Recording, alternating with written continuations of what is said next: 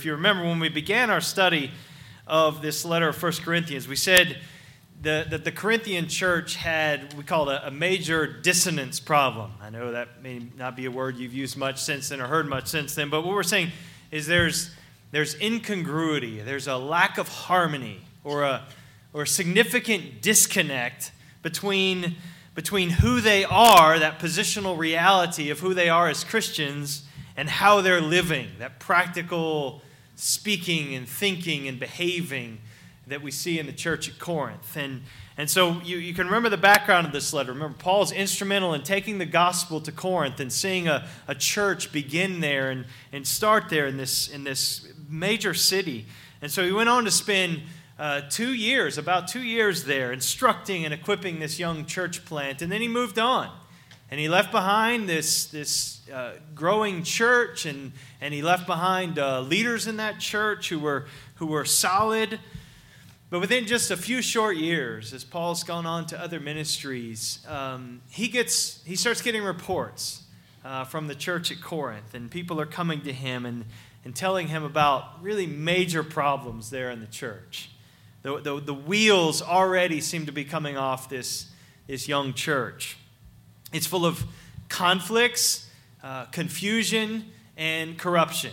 Those three C's we talk about that all churches have to, have to deal with. And so Paul, Paul knows these people very well. Remember, he spent significant time with this church, and he knows the individuals in this church body, and he loves them very deeply. And so what he, when he hears these reports, he's, he's deeply troubled and concerned for them and for their well being as a congregation. So he writes them this letter. There's actually a previous letter that he wrote, but this is the, the first one that's given and recorded for us in Scripture. And so he takes what he does, he takes all of these issues that have come to him, these questions and, and reports that have come to him. He takes all of these different issues in the church their divisions and pride and incest and lawsuits and other sexual sins and marriage, singleness questions, food uh, just theological confusion about gifts and, uh, and resurrection and all of these things. And he doesn't just tell them, dummies, stop. You know, just here's what you need to do. Do what I say. And he, and he just doesn't just kind of come at him that way. He doesn't just lay down a bunch of new rules and regulations, kind of a, a modern midrash, you know, which was what the, the scribes used to do with the, the Old Testament law. And they made all of these other layers of rules to explain every little situation and, and it became this, this long extended. He doesn't do that for the church and address every little specific question and, and, and issue that they're dealing with with these new set of rules. No, what does he do? He reframes everything in light of the gospel. The, the death and resurrection of Jesus Christ. It's this message of Christ crucified that, that he layers over everything that they're struggling with. It, it's the application of the gospel in the church and in their lives that's going to bring that dissonance, that disconnect back into harmony. And so he's essentially, what he's doing throughout this letter is he's calling these Corinthian believers, he's calling us, brothers and sisters, to live as we already are. Well, with every issue he addresses in the letter, he does the same thing. And so I, I realize some of you are saying it's the same thing every week. It is because that's what he's writing. He points them back to Jesus and what he's done for them and now who they are because of that. And then he exhorts them to live in light of that reality every time. And so he took the example, the first, first big issue that he dealt with was divisions. And what does he do? He doesn't just tell them to be nice to one another. You stay over there, and, and this is how you need to work through these things. What does he do? He says, he says, he reminds them that Jesus died to make you one. He made you this, this new spiritual temple together as a local church in Corinth and Baraka Bible Church. And he, he made you this singular temple because of Christ and what he accomplished. And then he tells them to act like it, live like it, put, put, that, put that positional reality into practice in the way you relate to one another, the way you think about one another, the way you talk to one another, your attitudes towards one another. And so Paul Paul wants us, he wants us in this church, brothers and sisters, to, to think about every issue in life through the lens of the gospel. That's what we've been saying. And so, even, even and especially, we could say, the, the ugly, the real messy issues and matters like the one we're going to see today and we just read about in a moment ago. and, and, and, and every aspect of life. And so, just a little bit of historical context behind this passage uh, today. And so, uh, many of you, if, if you know anything about, if you ever studied through the letters of First and Second Corinthians, you understand the, the, the pagan culture in which these, these believers were living. And so, it was a normal part of, of religion and life in the city of Corinth for men in particular to visit the temple of Aphrodite. And when they would go there, they would engage in sexual relations with the, those who served in the temple there men, women, and young boys. It's shocking. I know. I mean, so it's, but this is what Paul is getting at. And, and what Paul gets word, though, is that there are members of the church at Corinth, Christians, who are still visiting and still participating in these, in these activities. And even more shocking than that, they're actually rationalizing it and they're justifying their behavior. And they're even couching their excuses for this immorality in theological language. And it's very interesting, though, how Paul addresses this. Now, don't get me wrong at all. To be sure, he makes it crystal clear that this is horribly wrong. And this is and this has to stop. And so he says in verse 18 very plainly, flee, flee sexual immorality. But he doesn't stop there. He doesn't, he's not stopping there and he, he's not just kind of topping the weeds off at the ground and chopping them off. No, what does he do? He gets under the surface and deals with the roots that are behind this behavior. And there, there's more going on in this pattern of behavior in this, in this Christian, uh, Corinthian church than simply, you know, weakness of the flesh. They just can't, can't resist. That's, it's more than that. This ugly, awful lifestyle that has deeper, more fundamental foundations in the way that they're thinking. And, and Paul applies the gospel to those ways of thinking so as to undermine, undermine them. And so the behavior must change, but it's more than what we call it behavior modification. It's more than that. It's getting them to trust more deeply in the truth of Christ crucified so as to bring that dissonance back into harmony, to bring into alignment who they are in Christ and how they're going to now live. That's what he's, he's getting at. That's how he deals with this very thorny issue. So, with all that said, let's, let's walk through the text here. And, and the main thing I want to focus on today, and the thing that we're going to be looking at together over in, in the combined adult and youth Sunday school class for the next few weeks here, is, is he's, he's dealing with their wrong view of the body. The body. And, and they had wrong views of freedom. We'll see that in verse 1. They had a wrong view of the body that, that ultimately led to this wrong view of sex and sexuality. And we're going to talk more about that next week. But in this highly promiscuous, sexualized culture, much like ours, brothers and sisters, we can't, we, we got to acknowledge that this is, this is, there's a lot of similarities. What does he do, though? He, he, I think what he's doing here is he's anchoring the church. He's anchoring the church in these, in, in what we'll see, these five fundamental, basic truths about the body that keep them and they keep us from being blown around and being uprooted by our perverse culture. That's what we're going we're gonna see this morning. So, these five theological anchor points, or five, we could say, uh, doctrinal guy wires that, that keep us upright, that keep us secure when the sustained winds of our, of our sexualized culture are just constantly howling against us, like they are today and like they were in the church at Corinth. So, underneath their sexual sin, and one of the ways that they justified it, we see in verse, in verse uh, 12 there, excuse me, was their faulty understanding of Christian liberty. And, and, and, and Pastor Dial alluded to this. They had, they had a couple slogans that they, they used and these little mottos that they would quote often to, to justify and rationalize their sin. And one of them you see right there in verse 12 All things are lawful to me, for me. They, they say it two times. Paul quotes him twice here. In chapter 10, verse 23, he's going to do the same thing again. This was, this was a mantra that they, they had. This was, they loved to bang on this drum in the church. All things are lawful for me. And so they probably, where do they get this? From the pagan culture? They probably got it from Paul. Paul's this great preacher of Christian freedom and liberty. We know this. Paul made all kinds of statements just like this when, when he, when he uh, responded to the Jewish legalism that was so present in the church. And so you get a passage like Galatians 5 1. It was for freedom that Christ set us free. And so, so what they're saying is true, but it's incomplete and it's unqualified and it's certainly misapplied. And so you go on in Galatians 5, he says in verse 13, For you were called to freedom, brothers, and the Corinthian church will be ready. Amen. Yes, that's it. But he goes on. What does he say? Only, only do not use your freedom as an opportunity for the flesh, but through love serve one another. The freedom is constrained by love.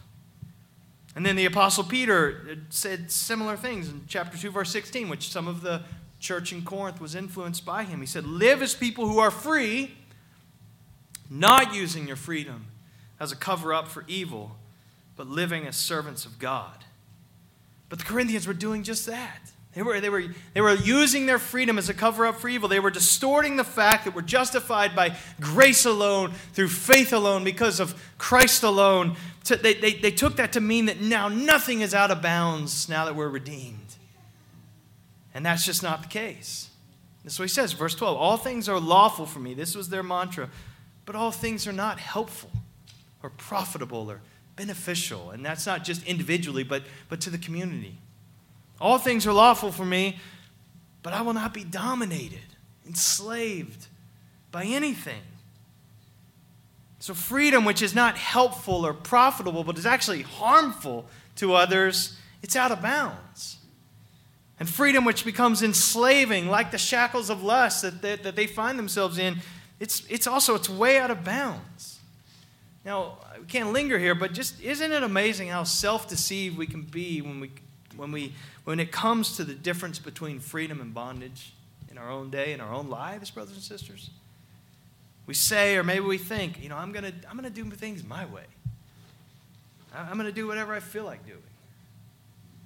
And we fool ourselves into thinking that, this, that, that, that, that that's liberty.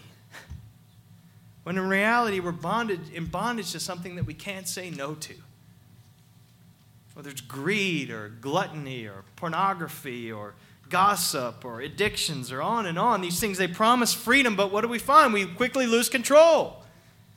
And we become enslaved to, to those gratifications, that ravenous hunger of those gratifications that, that want to control us at all costs as we continue to give in to those desires. That's not freedom. It's not freedom, it's slavery. He says, All things are, are lawful for me, but I won't be dominated by anything.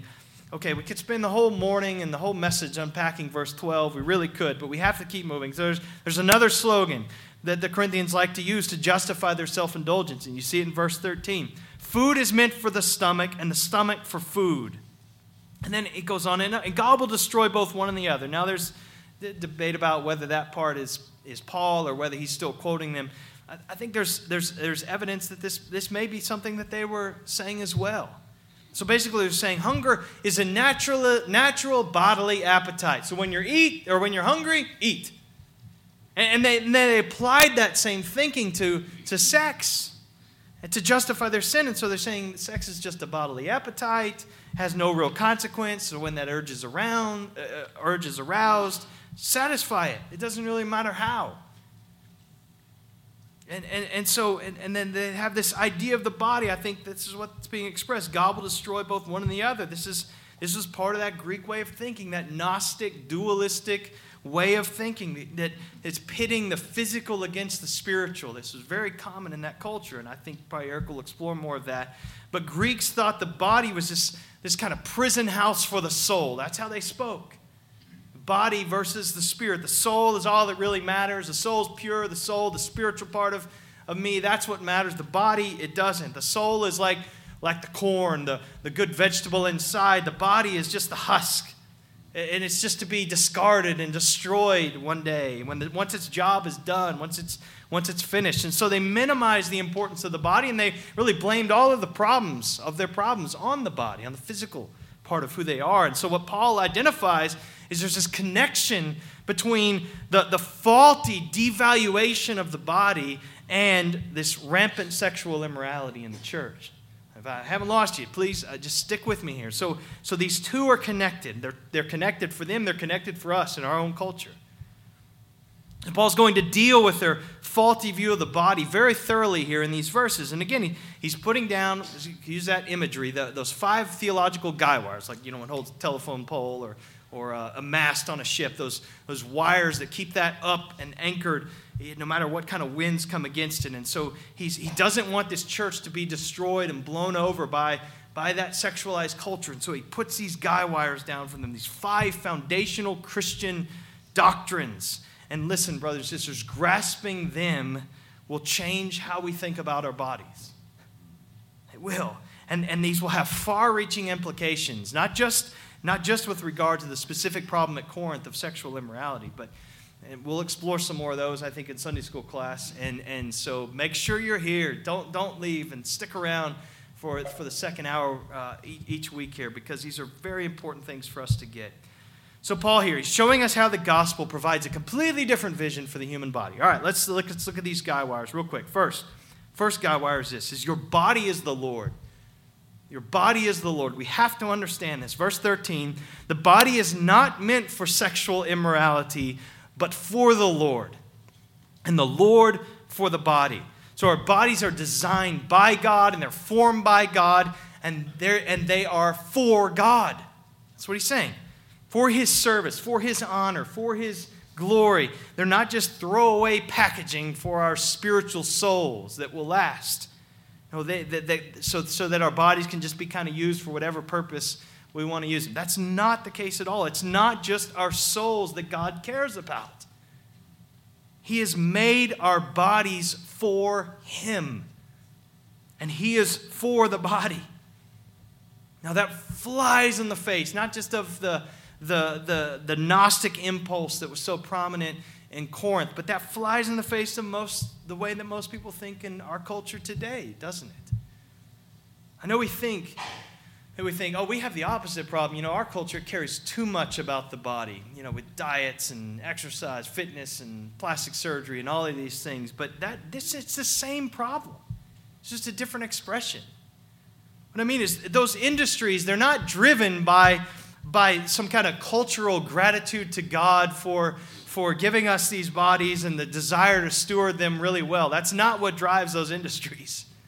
It, it, is, it is, they're driven by a way of thinking that says basically there's something, my body's bad. And, and it's mine to do with it what I want. It doesn't really matter. And this is what drives those things. And so even as, even as Christians, let me just bring it a little closer to us. Even as Christians, we have a hard time believing that our bodies really matter. Eh, this is not the, this is not the focus of, of the Christian life. We tend to think of Christianity as either purely intellectual or, or some kind of abstractly spiritual realm. That's why we emphasize, almost to the exclusion of other things, you know, we talk about spiritual disciplines as, when we think about sanctification. That's where it all happens. And, that's what really matters. It's the interior of the Christian life. That's what really God really cares about. The other stuff is not that important. But Paul, what does he do? He insists, no. It's, it's what a, how we use our hands, how we use our eyes, how we use our mouths. Those things matter. They matter to God because the body is made for the Lord and the Lord for the body. We're not just bodies without souls, but we're also not just souls trapped in bodies. We're designed by God to be embodied souls. C.S. Lewis said it very simply like this God likes matter, He invented it. Uh, but that, that's what he's saying. And it's, it's God's good design to make us body, soul beings for Him. That's the first guy wire we have to put down. So, you, your body, brother and sister, in all of its frailty and all of its weakness and all of its uh, inadequacy and all of its per, uh, imperfections, your body is for Him. It's for Him. It's not, it's not in the way. Um, it's not in the way of a, a life that otherwise might glorify God. And if your body wasn't the way it was, then you could really. No. It's not meant to be used to secure the satisfaction and approval of other people. That's not why God gave you the body. It's not something that you can use however you want for your own sinful gratification, and it has no real consequences for your interior spiritual life. No. It's designed to honor the Lord, to please Him, to exalt Him, to give Him glory. You and I have bodies in order to glorify the Lord. Their body is for the Lord. All right, second guy wire is that your body is destined to be raised. Your, your body is destined to be raised. Verse 14, and God raised the Lord Jesus and will also raise us up by his power. So he just hits it and moves on. But what we see here is our bodies have this glorious future destiny. Not just our souls, but our, our bodies. The resurrection of our bodies is essential to our Christian hope. Remember, we did the series on the Apostles' Creed. We made much of this, and, and, it, and, it, was so counter to the way, even in the church today, we think. But this, is, this was, it was core to fundamental Christian doctrine. I believe in the resurrection of the body. Not, not just a spiritual resurrection, but our bodies. And so God will one day redeem all creation, including our bodies. Again, it also flies in the face of that, that pagan idea that the body is nothing, really doesn't matter. No. The, the body is not, again, it's not simply husk that, that, that's to be torn off and thrown away in the next life. No, the gospel proclaims that we are to be redeemed spirit, soul, and body. Our future, future salvation, the, the, the, what, what's going to happen when Christ returns, and all of these events that are coming, it's not to be understood as, as somehow an escape from the physical world where our souls are just flying to heaven or something like that. No, the resurrection of the body is an integral element in the Christian message. And I, again, I'm not sure we think about that very often. But the God who raised Jesus is what he's saying. The God who raised Jesus bodily from the tomb on the third day, and he's going to make much of this in 1 Corinthians 15. He did so in order that Jesus, what? Might be the firstborn from the dead. And one day he'll raise our bodies as well. And our bodies one day will be this mirror of the resurrection power of the risen Christ. We'll be raised like him. So the body, it's not a prison, it's not just a shell to house the soul.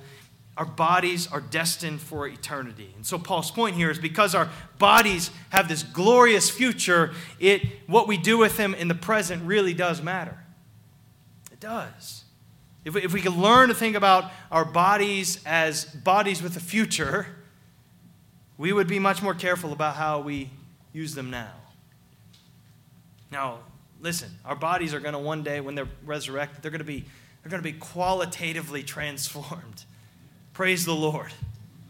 And so, so that, but, but they will be the bodies we have now, just with all of the effects of, of the fall and of sin and all of that reversed and fitted for eternity. And so, so, so if, you, if you deal with physical problems and pains and, and, and, and, and issues like that, or, or if you, you know someone in your family, you, mental challenges, all that's going to be gone. But the body is, is going to be preserved, and it's that, it's that body that's going to be going to be raised without any of the genetic mutations and effects of sickness and injury and abuse and all of those things. But it's still going to be me. It's still going to be you. We'll recognize one another. I'm not going to be seven foot three with red hair.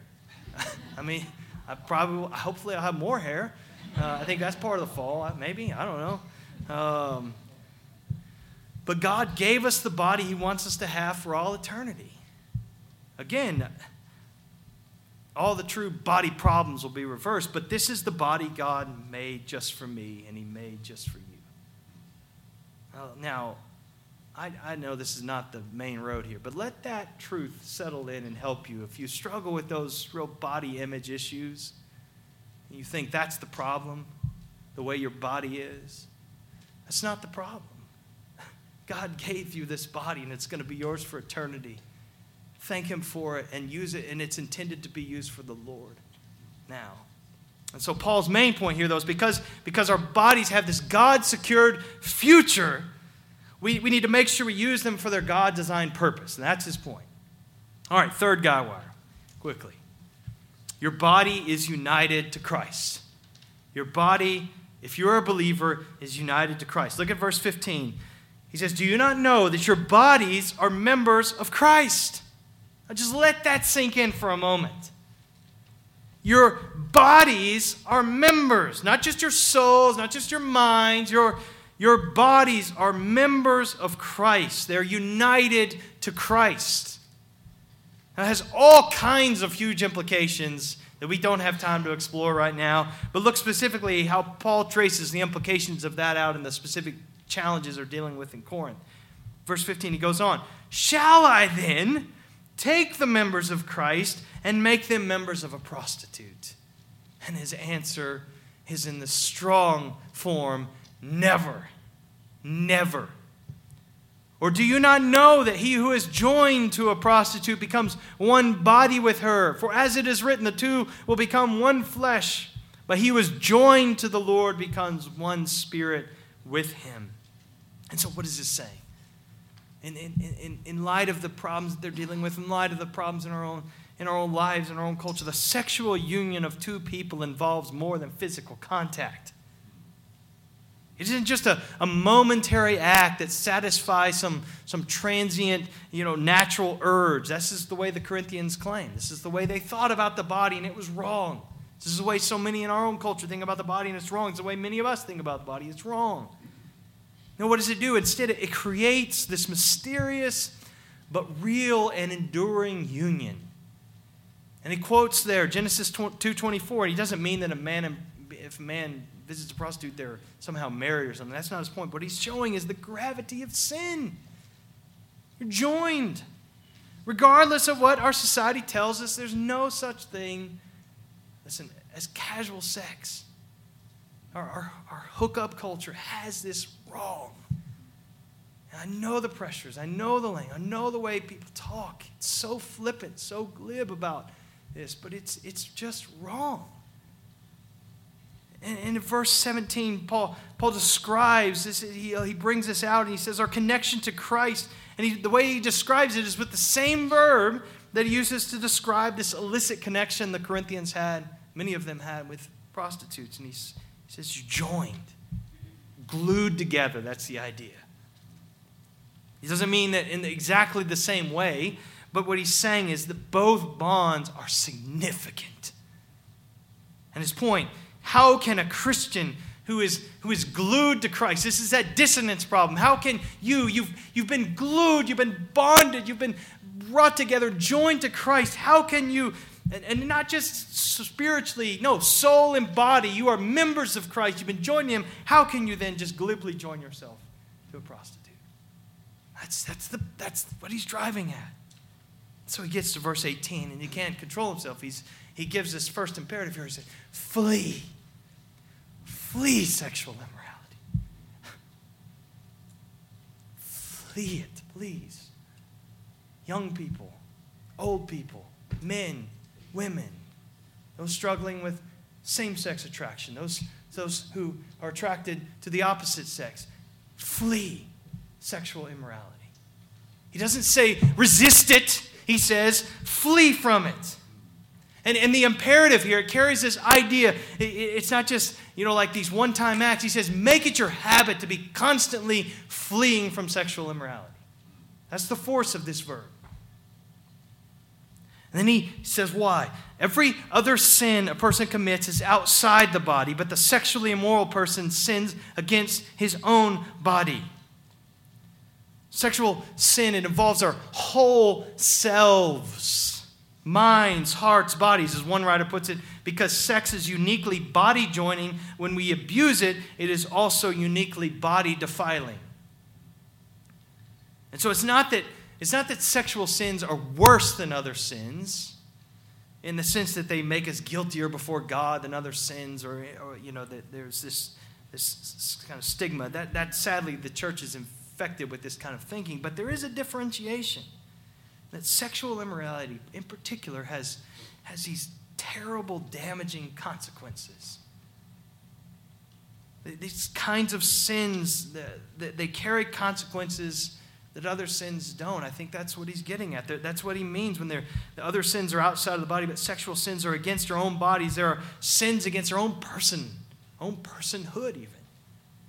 Profound, they bring profound sense of guilt and shame and depression and self destructive behavior, all kinds of horrible consequences, divorce and, and health issues. And, and so it's not uncommon. They, they, you, you, you can see the studies, and they aren't Christians, just common studies how the brain gets rewired, just viewing pornography. And, and these are sins against your own body. And so it's not uncommon for Christians who struggle with sexual sin to be, to be for those sins to be connected with apostasy, falling away. And what I mean is people who fall into sexual sin, they usually stop coming to church. And they begin to have doubts about whether or not Christianity is even true. This is a common pattern. I think this is some of what Paul has in mind here. And so, but, the, but this is the doctrinal truth we have. This is the guideline. So, our body is for the Lord. Our body is destined for eternity. We have this resurrection hope. Third, our bodies are united to Christ as Christians. He's giving us these, these lines, these anchor points to keep us secure. What, so, because of this, these realities, what we do with our bodies really does matter. And then, this brings us to the fourth guy wire. Is this? It's your body is a temple of the Holy Spirit. It's a temple of the Holy Spirit. Verse 19. Or do you not know? There's that, that question that Paul loves, loves to ask in this letter. Do you not know that your body is a temple of the Holy Spirit within you, whom you have from God? Now, this is incredible, isn't it? I mean, the help we need to stand strong in a highly sexualized culture. It's not found in statistics or scare tactics. That's not it. No, the help we need is in cultivating a deep awareness of the presence of God.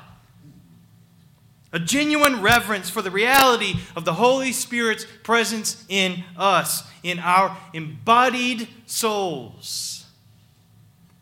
Note again, we've seen this throughout this letter, and this is again bringing that dissonance back into harmony. He applies the gospel and, and he roots he roots this imperative in the indicative. So he moves again from indicative to imperative. He doesn't say, keep your body holy so that God might give you his spirit. What does he say? Because the Holy Spirit already dwells in you, keep your body from sexual sin. You are a temple. Now live like it. Now, remember back in chapter 3, verse 16, we, have we've, we've seen this imagery already, this metaphor that Paul used. And there he spoke of the, the whole church, the local church at Corinth, and, and every other local church as the temple of God's Spirit. Together, we, we are that temple. But here he uses the same metaphor, and he speaks of us individually. And he says, Your body is a temple of the Holy Spirit within you, not just your heart, soul, but your body, your, the whole, your whole person. The Spirit of Christ inhabits you, all of you, when you become a Christian. And that makes our bodies, as it were, sacred spaces. Is that how you think about your body? As a, as a sacred space, as, as, as God Himself inhabiting you. Won't, won't more fully grasping this reality, this, just take this one alone. Won't that change how we think about our bodies and what we do with them? Now, on the one hand, it's incredibly challenging, isn't it? Because if you think, oh, if my body is a temple of the Holy Spirit, I, I, I, I it's, it's this rebuke to the way that we use our bodies. I mean, our eyes, our mouths, our, our, our, our, our hands, our feet. And, but isn't it also deeply encouraging? I mean, because we're, we're, we're, we aren't engaging in this conflict with the old life and battling these besetting sins. We're not doing this in our own energy and strength. If we were, we'd be hopeless. We'd be in big trouble. There'd be no hope for us making any progress in the Christian life against sin. But that's not the case. We're not left to our own internal resources. No, the Spirit of Jesus Christ dwells in us to give strength to us, not just to our thoughts and desires, our minds and our hearts, no, even to our bodies. And so, our bodies, which are so often instruments of sin and disobedience, they, they can instead be instruments to bring glory to Jesus Christ because the Spirit dwells within us. The Spirit dwells in you, brothers and sisters, in you, in your body. Yes, I know the battle is fierce. it is fierce. We often stumble and fall. But because He dwells in us, there is hope for us. And He is at work to change us for His glory. Last guy wire, and we're done, is that your body was purchased, purchased at a price. He says at the end of verse 19, You are, you are not your own. For you were bought with a price, so glorify God in your body. Now, if, if there's one defining idea for our generation, it's that of personal autonomy. We've taken the idea of the autonomous self to the infinite degree, it seems. That, that, so now we, we're told a person can self identify however they please and, and, and across lines of gender and sexuality without regard to human anatomy.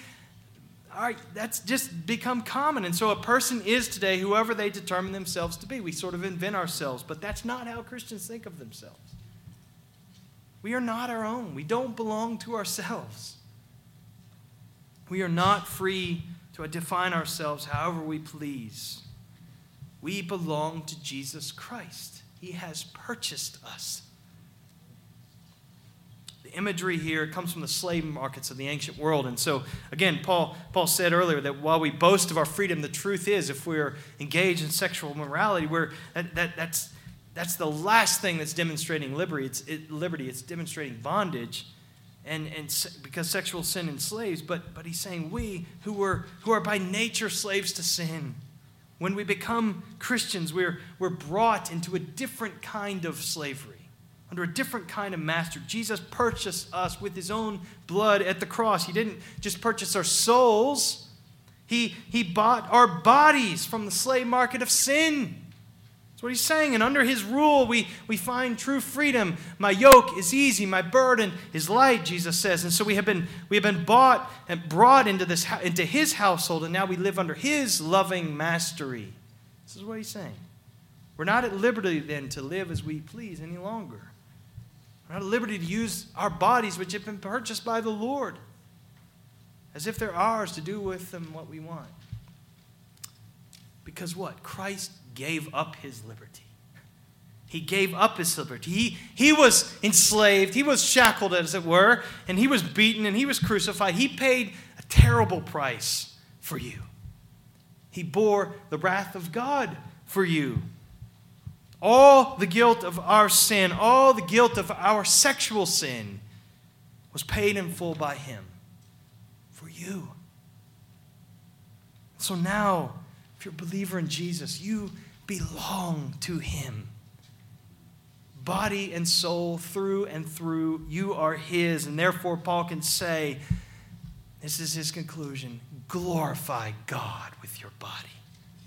You, you put, you hang on to these guy wires and let them support you, and now you glorify God with your body, no matter how corrupt the culture gets, no matter how far it moves and how the winds of, of perversion howl against you, you glorify God with your body. Now, as we said earlier, our, our physical bodies, there, and this is what he's saying, our, our physical bodies are fully incorporated into the process of sanctification. Just as our bodies will be fully involved in future glorification. And so, if we belong to Christ, we should serve Him faithfully and consistently, not just in our thought life, not, not just with our feelings, but with our hands and our feet and our eyes and our ears and our tongues. What we do, what we say, where we go, what we watch, what we listen to, all of these things are to be done for His glory. And notice He doesn't just say, Forgive me, English folks. Don't not glorify God with your body. He doesn't use a double negative, but he says glorify God with your body. In other words, what I want you to say, don't just take this as a challenge to abstain. It is that. Take this as an invitation to enjoy. Worship God. Whatever you're doing, he'll say elsewhere, what are you eating or drinking, whatever you do, do it for the glory of God. Not in just some mystical, abstract sense, but in the physicality of life. Find enjoyment and pleasure in glorifying God with your body. I'm going to let Eric unpack that one more. And again, what do you see? You see that indicative. Christ purchasing us precedes the imperative glorify God now in your bodies. We are not our own. We are not free to invent our standards. We are not to behave as moral free agents. We are bought with the price. Let me just close with this real quick. I, I heard this uh, in a message. It wasn't even this passage, but Tim Keller, uh, pastor of New York City, he, he tells a story of a young woman who came to him after church and she was quite shaken and and she what what happened is as he was preaching the gospel she she had this sudden realization that if salvation is a free gift based entirely on what Jesus did for her then there's nothing that he could not ask of her so if there's some contribution she can make of her own to her own salvation, kind of like we pay taxes to the government, we, we pay our dues, as it were, then we, we, we sort of we limit what's expected of us because we've already paid in. We've done our part already. But if there's if there was some contribution, she, this is what she came to realize. If there was some contribution that she could make or had made to her salvation, she could have God paid off. Paid her dues, and he'd have to sort of leave her alone. There would be a limit to what he could ask of her. But listen, if it's all of grace, if it's all gift, if it's all been paid for in full by Christ for her on the cross, then suddenly it struck her, well, then there's no limit to what he could ask of me. She had been bought with a price, you see. Isn't that Paul's point here? You, you don't belong to you if you are a believer in Jesus Christ. You are His. He is in charge now. And so Paul's calling us then to, to bend our knee to the lordship of Jesus Christ, his loving lordship, believing that under his rule is where we find true liberty and true freedom. You are His, so therefore glorify God with your body. He has made you His own. And so let, let the gospel, let the good news of what Jesus has done to make you His own bring that dissonance in your life back into harmony. Let me just say, I, I, I realize in a passage like this, I, I understand there's not a soul in this room that doesn't probably struggle unless you're under a certain age with sexual sin in some way. And some of you are just enslaved to it. Some of, some of you, no doubt, are. And I, I would just say to you there is hope. There is hope. And there is forgiveness, no matter how deep it's gotten, no matter what form it's taken. There is hope for the Corinthians. He doesn't come and say, expel these people that are visiting the temple prostitutes out of the church. It's not how he comes and handles this situation. Married, single, young, old, heterosexual or homosexual desires. Visit, whether you're a visitor here for the first time, whether you're, you've been a pastor here for 40 years, it doesn't matter. There is hope. And I encourage you to talk to someone. Find, if you're a young person, talk to your parents. Um, men and women open up with one another, with a trusted friend, believing friend, about these struggles and find help. Talk with one of the pastors, and we want to we want to help you. Let me pray. Lord, I, I do pray. I pray that you would. Um, we, we, we, we feel constant um, pressure. Um, we, we, we are bombarded constantly with messages that are counter to the truth that we find in your word about the body and about sex and about freedom.